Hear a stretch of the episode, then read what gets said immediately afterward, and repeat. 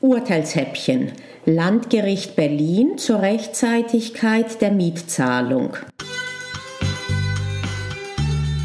Hallo und herzlich willkommen bei Jura-Examen Stressfrei, dem Podcast, der dir Anregungen gibt, du ahnst es, wie du stressfrei durchs Examen gehen kannst. Ich bin Panayota, ehemalige Professorin und Prüferin, Autorin, Examenscoach und Hinterfragerin aus Leidenschaft. Packen wir's an!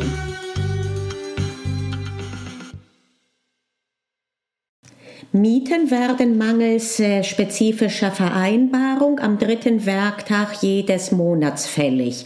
Damit stellt sich die Frage bei bargeldloser Zahlung, insbesondere Überweisung, ob jetzt äh, erst die Anweisung am dritten Werktag erfolgt sein muss oder bereits der Zahlungseingang beim Konto des Vermieters.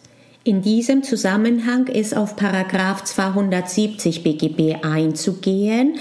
Sehr instruktiv hierzu auch BGH vom 5.10.2016 8. Zivilrechtssenat 222-15.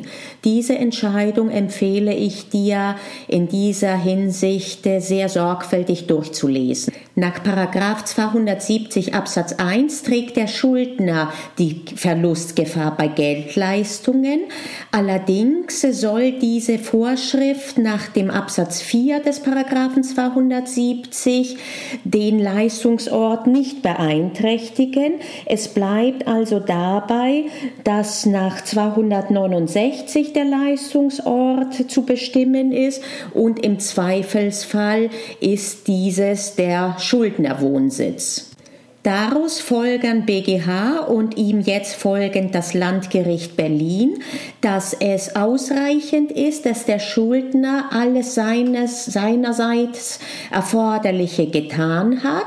Und das ist nur die Anweisung der Überweisung und oder auch äh, in Form des Dauerauftrags, natürlich nur sofern das Konto gedeckt ist nicht in den Verantwortungsbereich des Schuldners, hier des Mieters, gehört auch der Zugang des Geldes auf dem Konto des Vermieters. Diese Sicht der Dinge wird durchaus bestritten, weil es EuGH-Rechtsprechung gibt im äh, Anwendungsbereich der Richtlinie zur Bekämpfung von Zahlungsverzug im Geschäftsverkehr allerdings, äh, die für Verträge mit Verbrauchern, wie es Wohnmietverträge sind, nicht gilt. Zu dieser Kontroverse empfehle ich dir die Lektüre der genannten BGH-Entscheidung.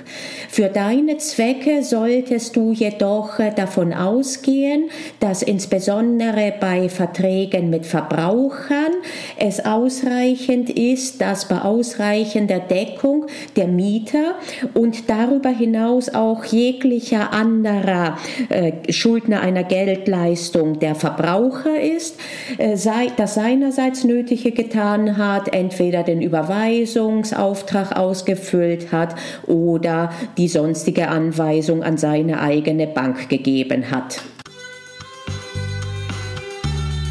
Hast du Appetit auf mehr bekommen? Dann hör dir auch meine Beiträge zur optimalen Examensvorbereitung an.